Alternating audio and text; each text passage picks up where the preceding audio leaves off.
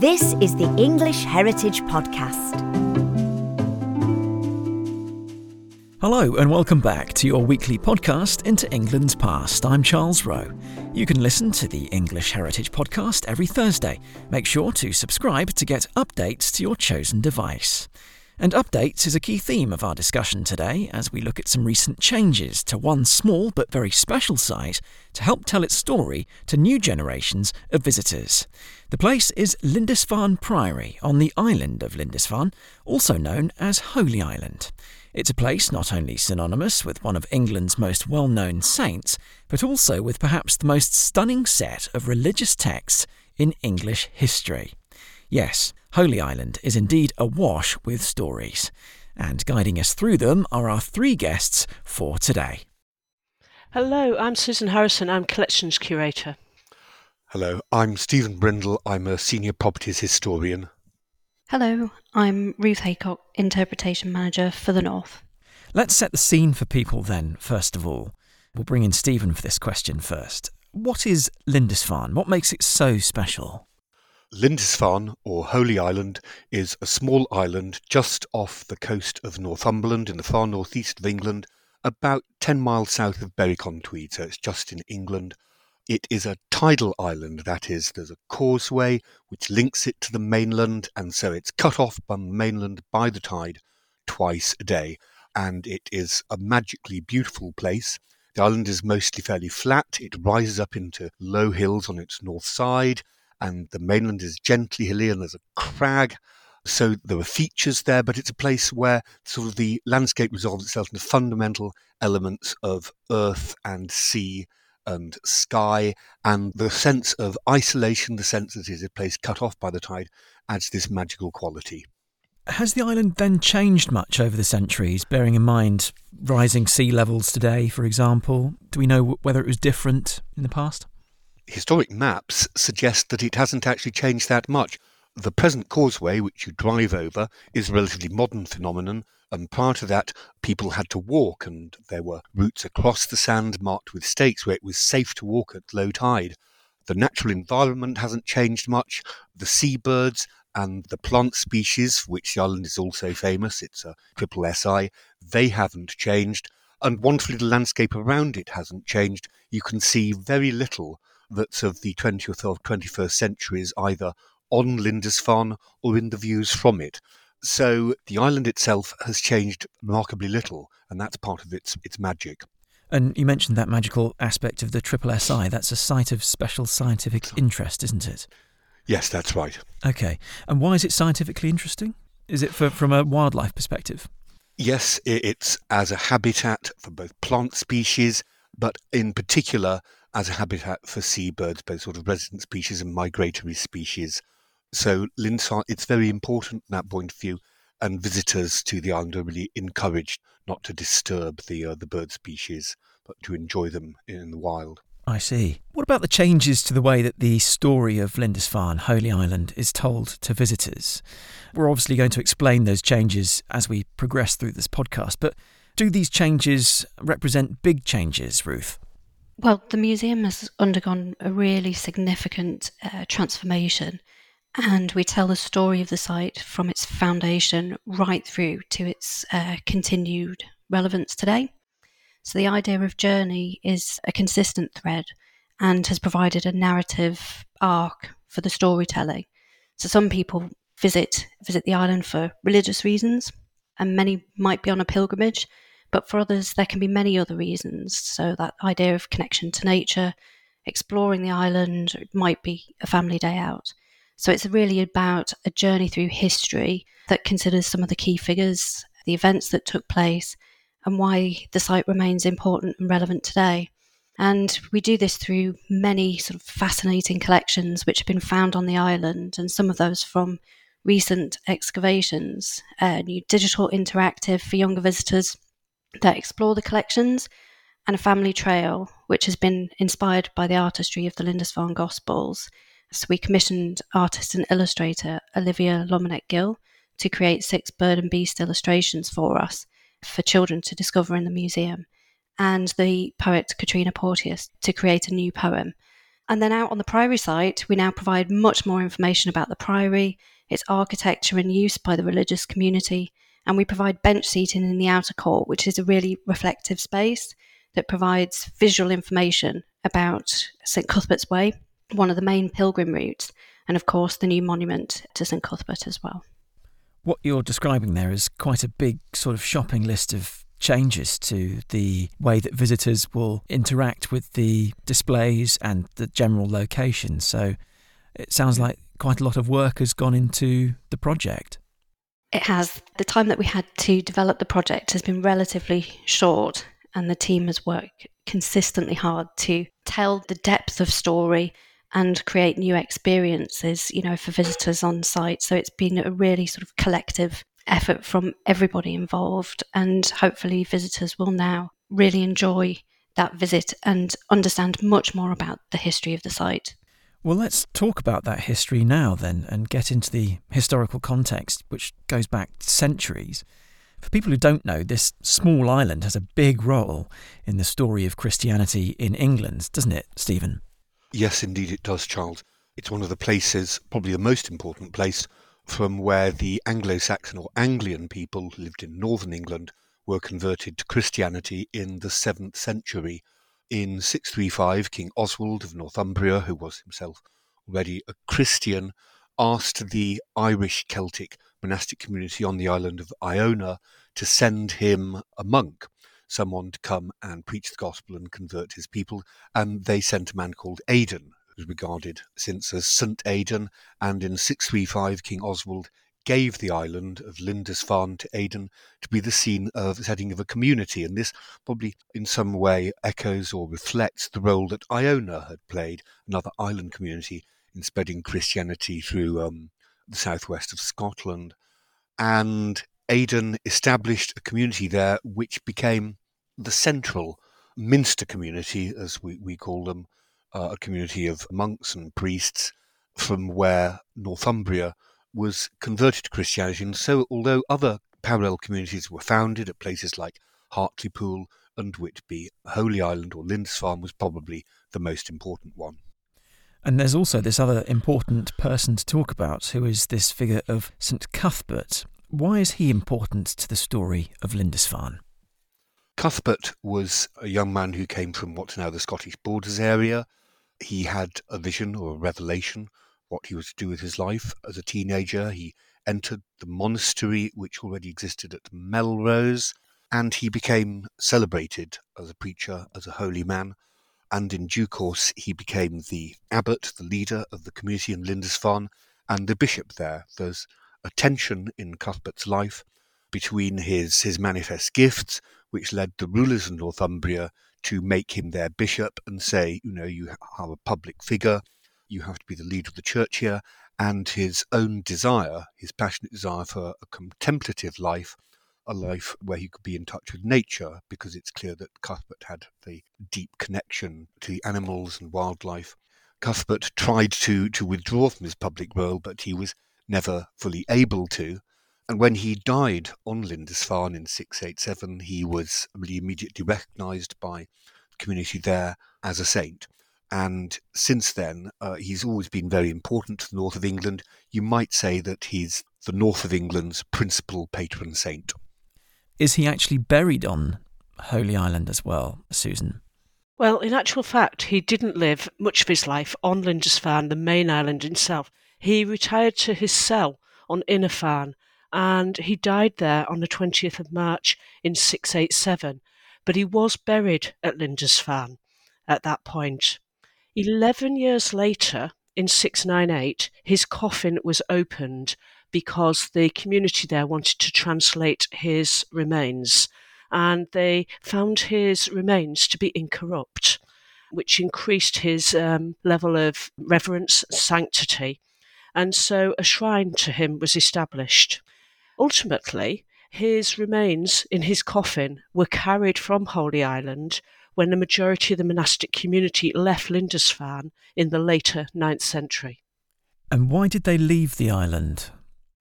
They left the island because there were continual Viking raids from the 8th century into the 9th century, and it is seen that their position was untenable to continue uh, as a full community there at that point, and they needed to preserve their relics, so they fled Holy Island.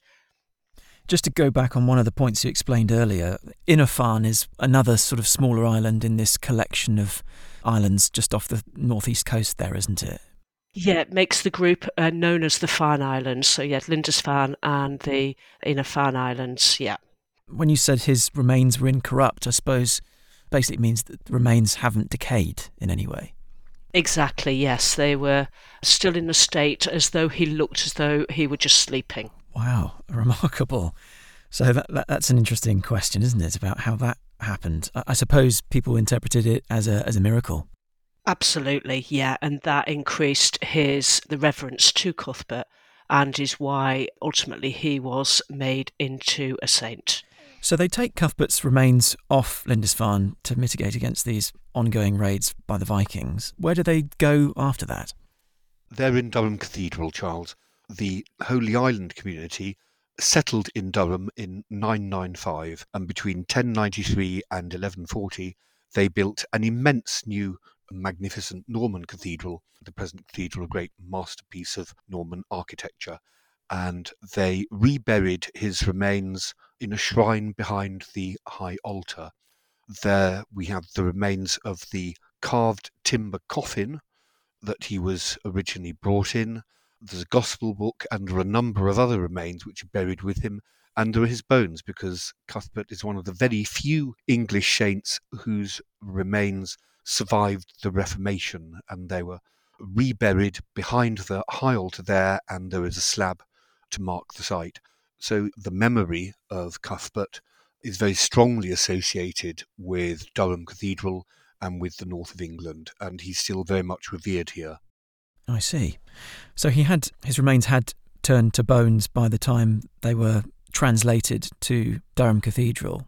I would assume so, Charles. Interesting. Okay. Is there any kind of um, shrine memorial to him where he originally lived on Holy Island or on uh, Inner Farne? That's a question for uh, Ruth. Well, as part of the new project, Charles, uh, we commissioned a new monument to mark the location of Cuthbert's original tomb.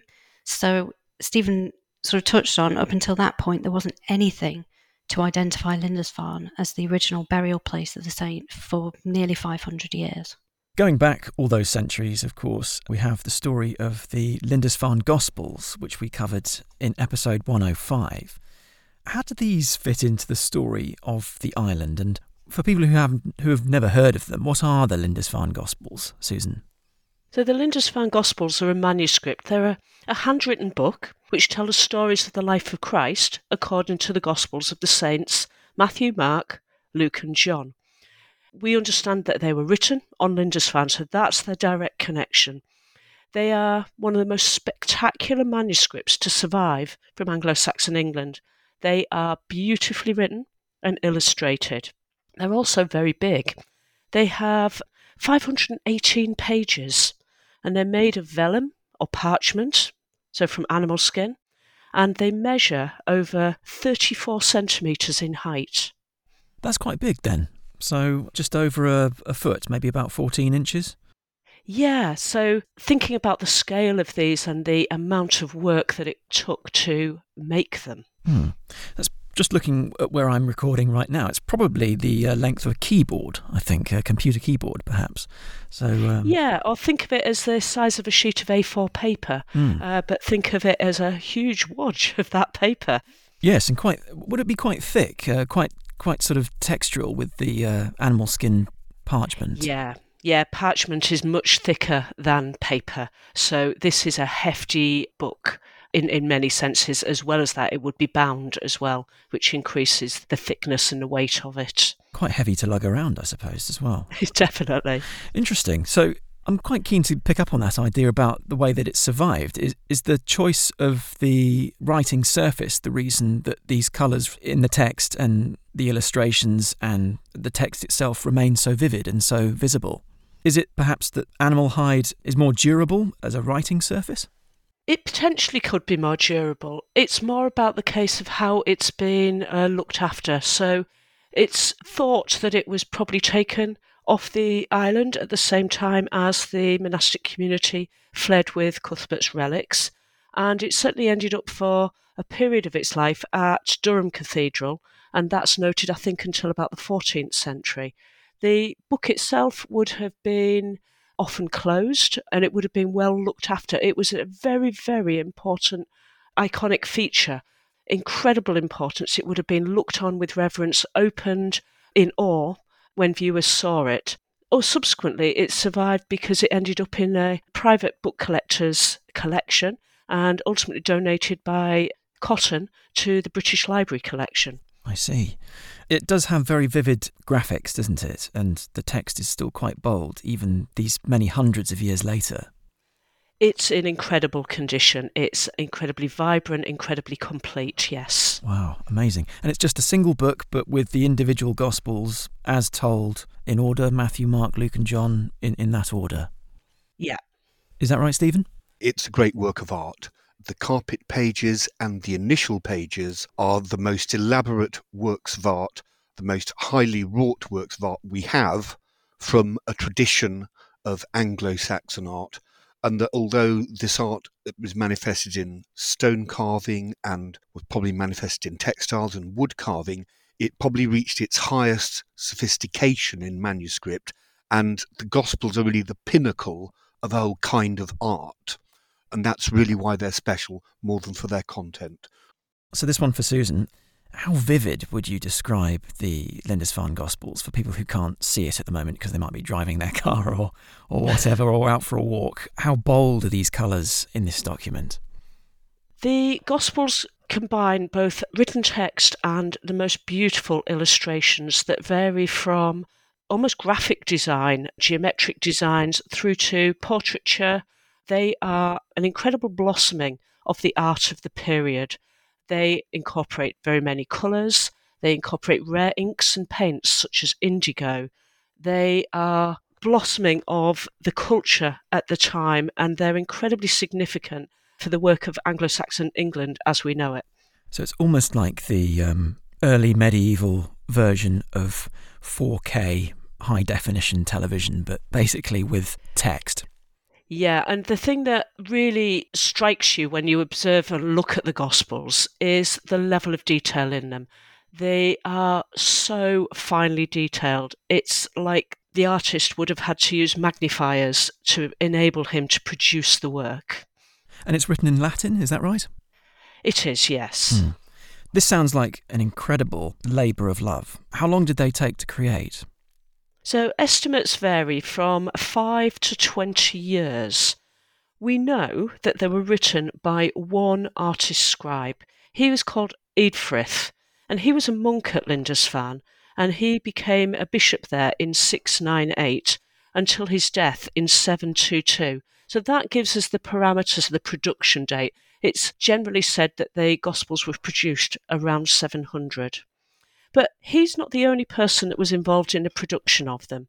It's recorded in the manuscript at a later date that Ethelwold, who was also a bishop on Lindisfarne, bound and covered the volume, and that the anchorite Bilfrith made the ornaments for it. He jewelled the external cover. But the other thing to think about really is is the entire community because it's about being able to acquire all the materials being able to have the space to do the writing, to import some of the paints and the jewels and things like that. So, although we talk about one artist scribe, it would probably have been a real community effort to produce this manuscript.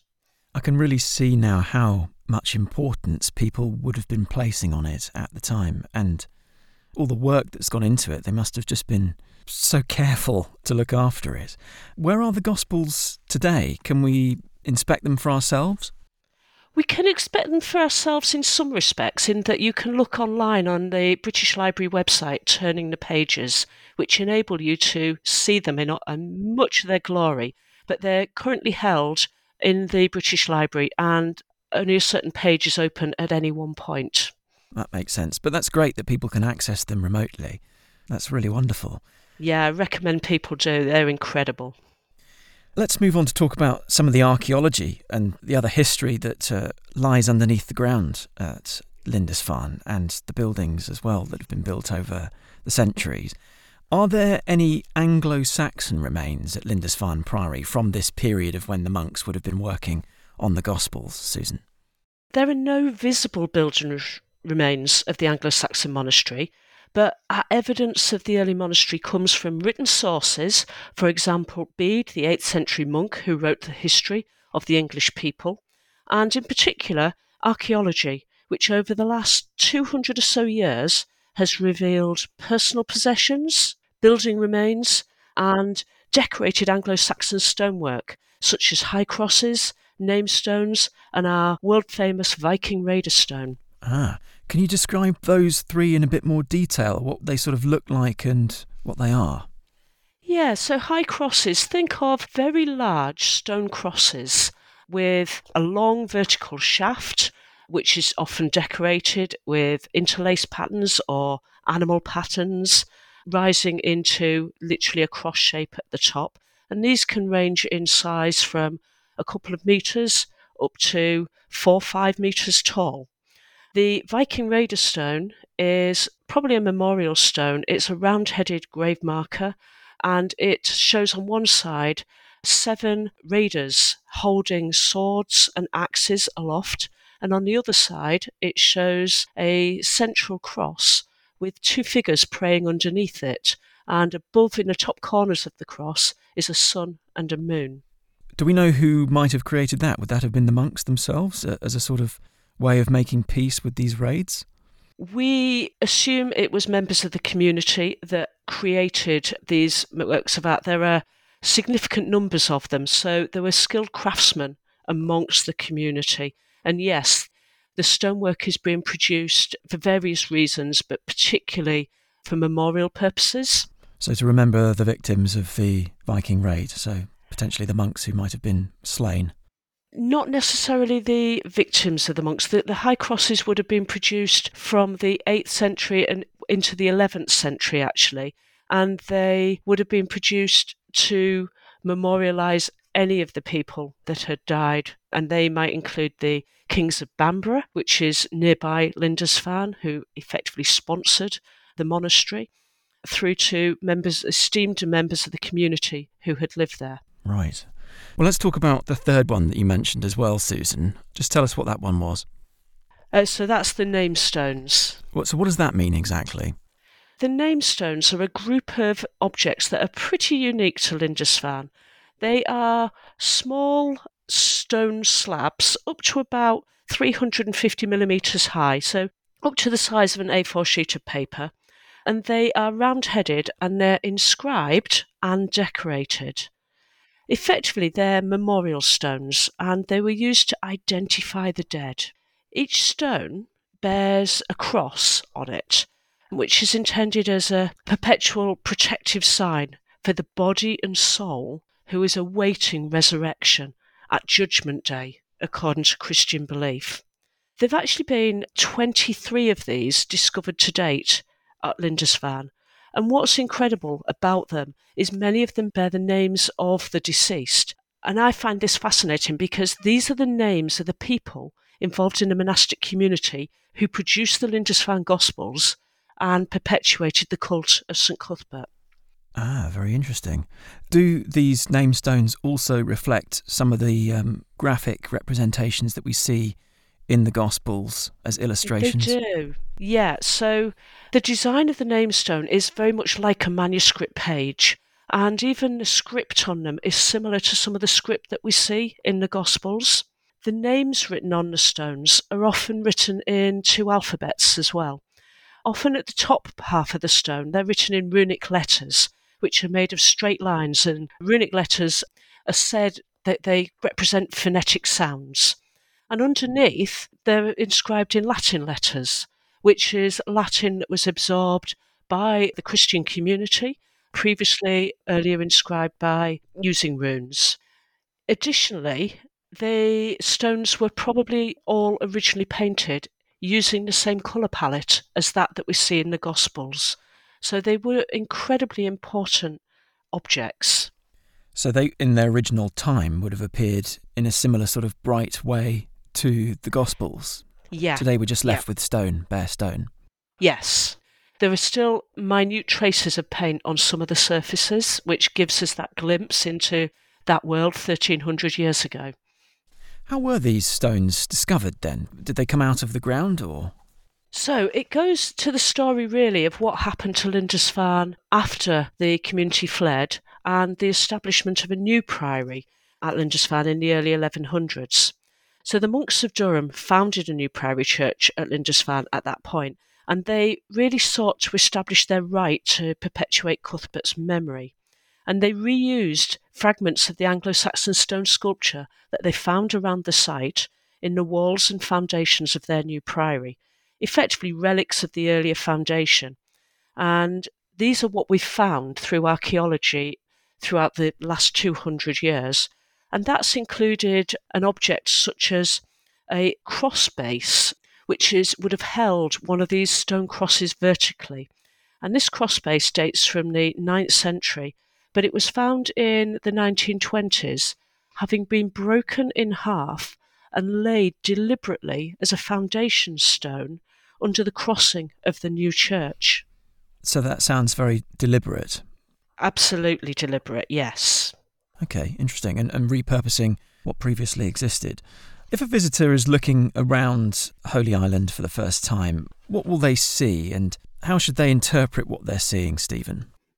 Holy Island feels sort of like a destination, like the end of the road in a sort of romantic way. You drive across the causeway, and there's the great flat expanses of sand and the sea in the far distance either side, and you drive through the dunes and you park your car you walk down a lane and you get to a village, a village of mostly 18th century red sandstone cottages, though it's on a much older site. And it's a beautiful place. You could imagine living there, and it is actually the home to a resident of community of over 100 people, and that actually is an important point about visiting Holy Island that it is someone's home, and you you need to visitors need to respect that. And on the far side of the village green, there's a slightly larger red sandstone building, and that's our museum. And that's where you see some of the wonderful collections of Anglo Saxon objects that Susan's been describing. And when you emerge from the museum, there's the place which is really the culmination of a visit, and that has two great historic monuments. There is a, a churchyard which is still the village churchyard for Holy Island, with gravestones and trees, and there's a medieval parish church, which is the community's church, St Mary, to the right, a grey sandstone church, and on the left there is a great ruin of red sandstone, and that's Lindisfarne Priory. The priory is, we think, on the site of the ancient community, the community of Aidan and Cuthbert, but it isn't their building. What you see is a medieval 12th, 13th, and 14th century complex of buildings which were built by Durham Cathedral Priory and the monks of Durham, who were themselves the successors to the community of Aidan and Cuthbert, they re established a priory there, probably about the end of the 11th century and the 12th century, and they built a splendid church there, rather like a miniature version of the great cathedral which they were building at the same time in Durham. So visitors need to understand that although this is the site of, or very near the site of Aidan and Cuthbert's community, what they're seeing is like a monument, a memorial which was erected on the site because of its great sanctity, because of the power of memory there by the monks of Durham Cathedral, that itself fell into ruin after the suppression of the monasteries in 1537. The um, setting up of this monastery during that more middling medieval period, I suppose, from what the 11, 1200s onwards? Yeah, about 1100 to 1500. Okay. There, was a, there was a Benedictine priory there. Yes. Now, was that a sort of small size given the size of the island? Yes, as uh, as monastic communities go, it was a small one. In fact, it's probably misleading to think of it as a monastery, Charles. The community had moved to Durham and by the 12th century it was a large Benedictine monastery. Durham Cathedral was served by a monastery full of Benedictine monks, and it was that community which was very wealthy, very powerful, which refounded a church on Lindisfarne to commemorate Cuthbert's place of burial, and also probably to commemorate the Anglo Saxon community there more widely. But Cuthbert was what really mattered to them because they had his remains in their shrine. It would have been quite a small community so far as the monks were concerned. It didn't have a permanent community. Monks were sort of rotated through it. In fact, Durham had a number of subsidiary houses, which were called cells, of which the one on, on Holy Island was one of them, the most important. So a number of monks would have been sent there to maintain religious life on the site where Cuthbert has been buried in this splendid church. But actually, the buildings which they established there were as much a sort of a centre of estate administration as anything else. There was a large farmyard outside. They would have run the island and perhaps some of the adjacent land on the mainland as a large farm, what's uh, sometimes called a monastic grange. They would have welcomed visitors. They maintained a garrison. So, although it was served by monks, Lindisfarne Priory wasn't a conventional monastery. It was a cell of Durham Cathedral Priory. But all the while wrapped up in this very, I think, symbolic, vivid aspect where you're sort of leaving one realm and entering into another by virtue of this causeway. I suppose it's almost like going from earth to heaven, I suppose. I think the island has long been a place of pilgrimage, and its island situation and the fact that you had to cross the sands would always have been an important component of that. Now, we drive across the causeway, which is a fairly dramatic experience because the causeway is just barely above the level of the sands, and of course, when the tide comes in, it's completely inundated. So that feels dramatic in itself. But that has only existed for maybe a hundred years. Prior to that, people really had to walk, had to cross the sands on foot on a rather different route, which is marked out with wooden poles. And in fact, there's a refuge, like a sort of timber box, which rises out of the sands for people who are crossing the sands but are caught by the incoming tide. And so the act of walking across the sands to Island and back would be a very different kind of experience. And quite a lot of people still walk over the sands to Holy Island, maybe because they are viewing it in some way as a pilgrimage. Fascinating. I expect that's got a real experience under underfoot as well. Perhaps they even go barefoot in the summer. I don't know. I imagine some of them probably do, Charles, yes. Let's talk about some of the archaeological finds that people can see in the museum that relate to this later monastic period on the island. Uh, what sort of things would uh, jump out at visitors, Susan? Well, as well as the reused Anglo Saxon stone that we've been able to display in the museum, visitors will be able to see objects relating to daily life of the community there, from the more mundane uh, ceramic cooking pots and serving jugs right the way through to things like scales and coins and keys, which indicate levels of transactions, communication, security. But also, we've got displays that relate to the even later history of the site, the post monastic history, when the priory was used as a military storehouse for the garrison on Holy Island. And some of these items include things like a gaming board made out of stone, which would have been used for a card game, and gambling tokens, as well as, curiously, some of the earliest knitted garments surviving in Europe. Really? And how old are they? They date from around 1725 to 1750. Right. What sort of garments? One of them in particular is a waistcoat, but it's not a waistcoat as we'd think of it now. It's a sleeved waistcoat, and it's effectively it's an undergarment. The reason it survives is it was found in the late 19th century, along with a whole bundle of textiles stuffed down a crevice in part of the building remains. And it was either thought to have been used for hygiene purposes, and I'll let your mind go there, or it was used as wadding uh, for guns. But the reason um, knitting doesn't normally survive is knitting's generally a relatively new craft in the scheme of textile working. Weaving is more common and much older. But what happens with knitting is it was recycled because you unthread a garment and re knit the wool. So it's incredibly unusual to have this remaining, and it's been lovely to put it on display for the first time. Is it sort of washed out greyish colour or something? It is a very brown colour. Right. Um, it's yeah. We're actually doing some further analysis to see whether this was originally dyed or not as well. So currently the samples are in Portugal awaiting analysis. That's fascinating. Ruth mentioned obviously earlier on in the discussion that many changes had been made to the visitor experience on Lindisfarne. Are there any brand new objects that perhaps visitors in the northeast region might have seen previous years that they'll see brand new this time? Yeah, so as well as the old favourites that are absolutely stunning artefacts that we've been able to put back on display, we've been fortunate enough to secure loans of some of the more recently excavated artefacts excavated over the last 10 years, which include an Anglo Saxon blue glass gaming counter. It's a tiny little thing, about just over the size of your thumbnail, and it's made of blue glass with white swirls in it and little white dots on top. And it's a king piece from a game of strategy called Tafl. And then another favourite of mine is a s- series of 12 salmon vertebrae. So the backbone of a salmon that were originally threaded and worn by somebody as a prayer beads, as a rosary in the ninth century. What other things can visitors interact with to get fully immersed in the story? Ruth, what can you tell us about that?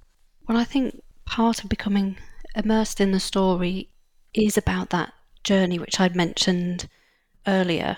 It's something which is really important. People have to plan to get to the island because it's a tidal island.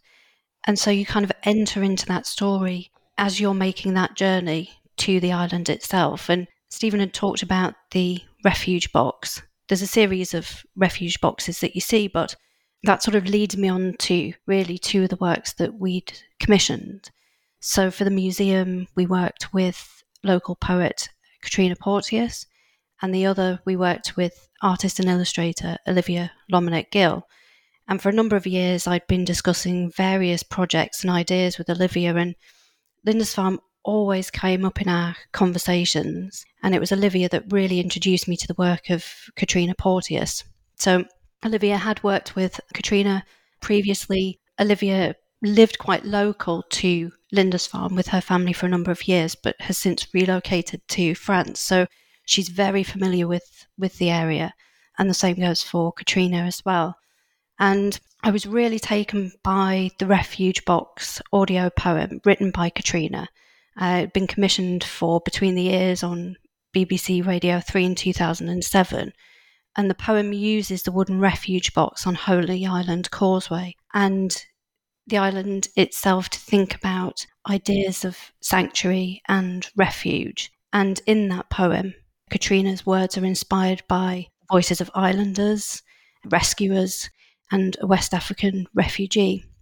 And that's combined with the wild voices of Lindisfarne seals, the birds, and all of the elements, the wind and the and the sea.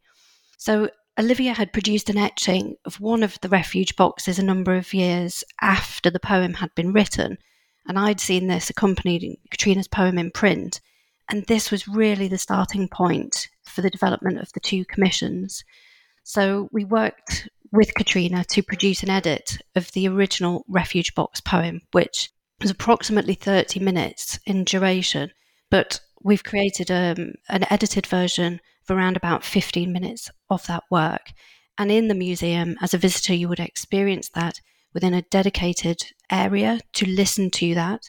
And that work is then shown in close proximity to a new work by Olivia Lomenech Gill. So, Olivia's work is a, a mixed media piece and it responds to the ideas that Katrina expresses in the Refuge Box poem. And Olivia spent a lot of time researching and talking to the island community, and in particular the fishing community, for which fishing is really an essential part of island life. And in the piece, Olivia has included the words of Katrina's poem, and that's combined with layers of collaged imagery, visual references to the island, to the landmarks, the shipwrecks, the people, and its history. And they all make up one complete image and story. So the two works consider the island's history, the events, the ways of life, and the concerns that people have that all remain relevant today. The ideas around migration, climate change, and refuge.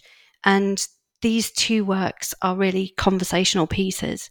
And the way in which we've displayed those and presented those in the museum is that, as I've mentioned, they are shown in close proximity. So you can listen to and become immersed in Katrina's words whilst looking at Olivia's work on display as well. I see. So um, you go across to one area of the museum and you put on some headphones, do you? And then you can sort of listen while you're looking at the images. Is that right?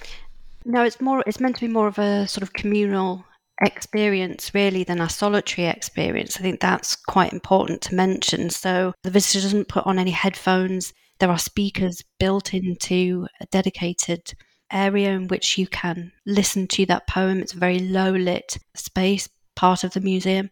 And then you can just take in really the visual works that are on display, of which Olivia's is, is one of those. And these um, images, are they quite vivid, like we would describe the Lindisfarne Gospels, for example? Are they full of colour and detail? Certainly detailed, perhaps a slightly more kind of muted palette, but you have figurative elements. So you have the people in there, you have the shipwrecks, but that is then combined with the sort of non figurative elements. And we have the handwritten words of Katrina's poem, which have been written by Olivia on parchment. And then she uses other collage and paint overlaid to create one combined image and story. And you've mentioned already the new St Cuthbert Memorial. Is that outside of the museum space? It is. That's something which visitors can see and experience within the Priory. And as we've mentioned, it was important to mark Cuthbert's original tomb and burial place. So, for those visiting as part of a religious pilgrimage or otherwise, the new monument really marks that sort of end destination. Prior to this project, there wasn't anything there that marked that, that signified that. And that was just a really important aspect of this project. And the materials that the monument's been created from relate very much to place and references Durham Cathedral. So we have a basalt boulder, and that is then, it sits on a Swaledale limestone. But there is also inset into the boulder, we have a, a section of Frosterley marble. And the Frosterley marble references some of the columns that you would see in Durham Cathedral. And then we have Cuthbert's pectoral cross, which has been carved into the Frosterley marble and that's been gilded. Steven, though, I gather there is this one aspect of the Anglo Saxon past which is visible in one object. Can you tell us more about that? Yes, indeed, Charles. It's called the petting stone. Uh, it's a massive piece of stone with a sort of hole or a socket cut into its upper surface that is midway between the parish church and the ruined priory church.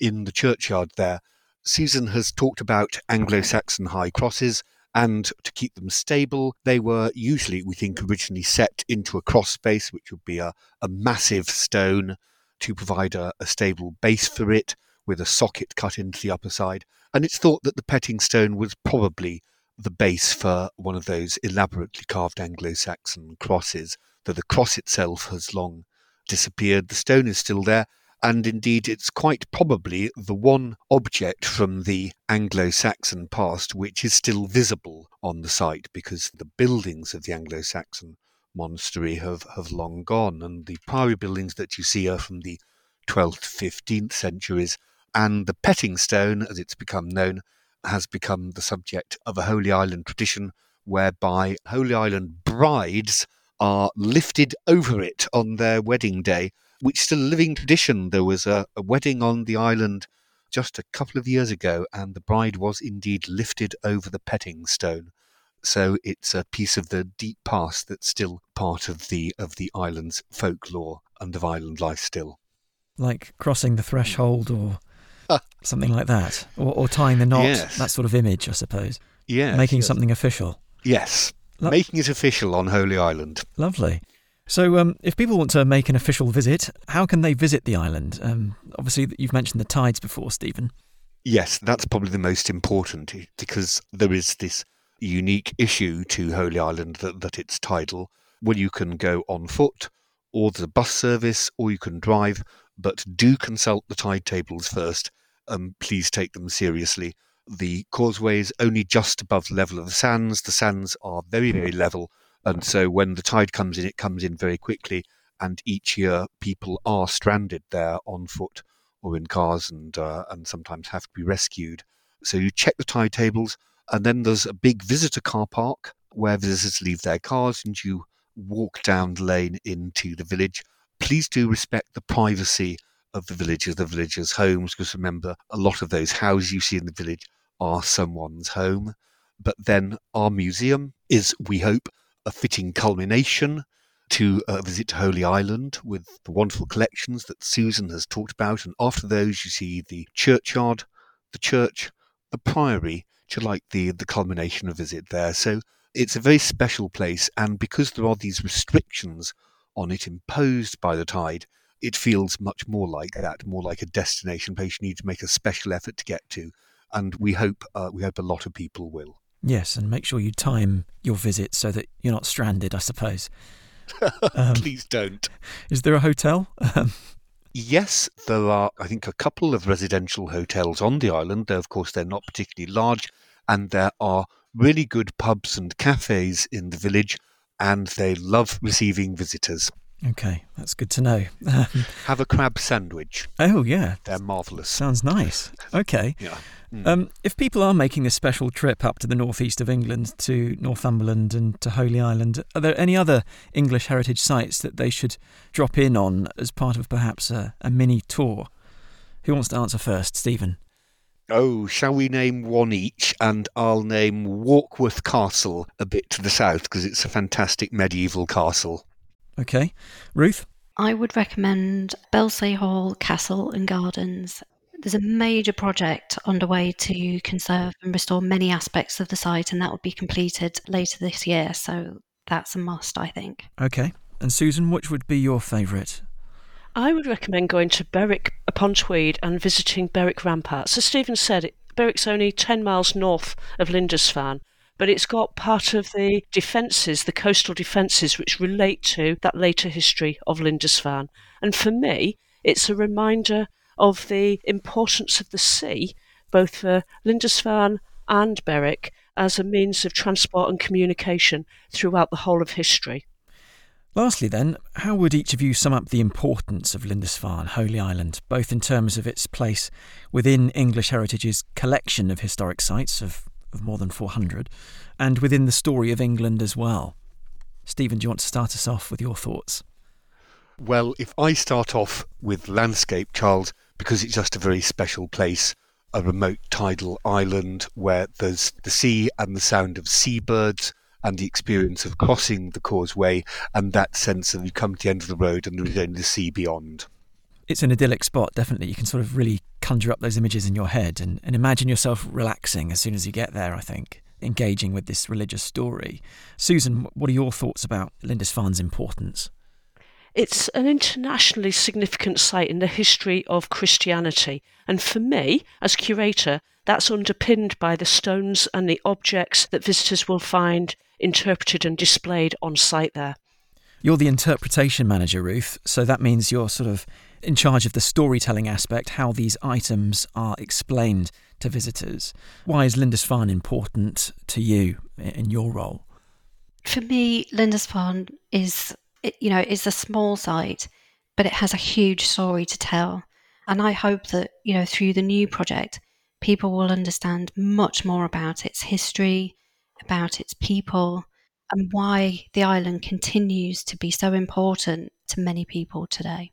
And I'm sure lots of visitors will find that it's an important stop on their tour of northeast England of, of English heritage sites, perhaps if they're planning a trip. So um, it's really good to talk to you, all three of you, about the story of Lindisfarne, Holy Island, and all the new things that can be discovered there as this new set of exhibits open. So thank you very much all for your time. Thank you, Charles. Thank you. Thank you.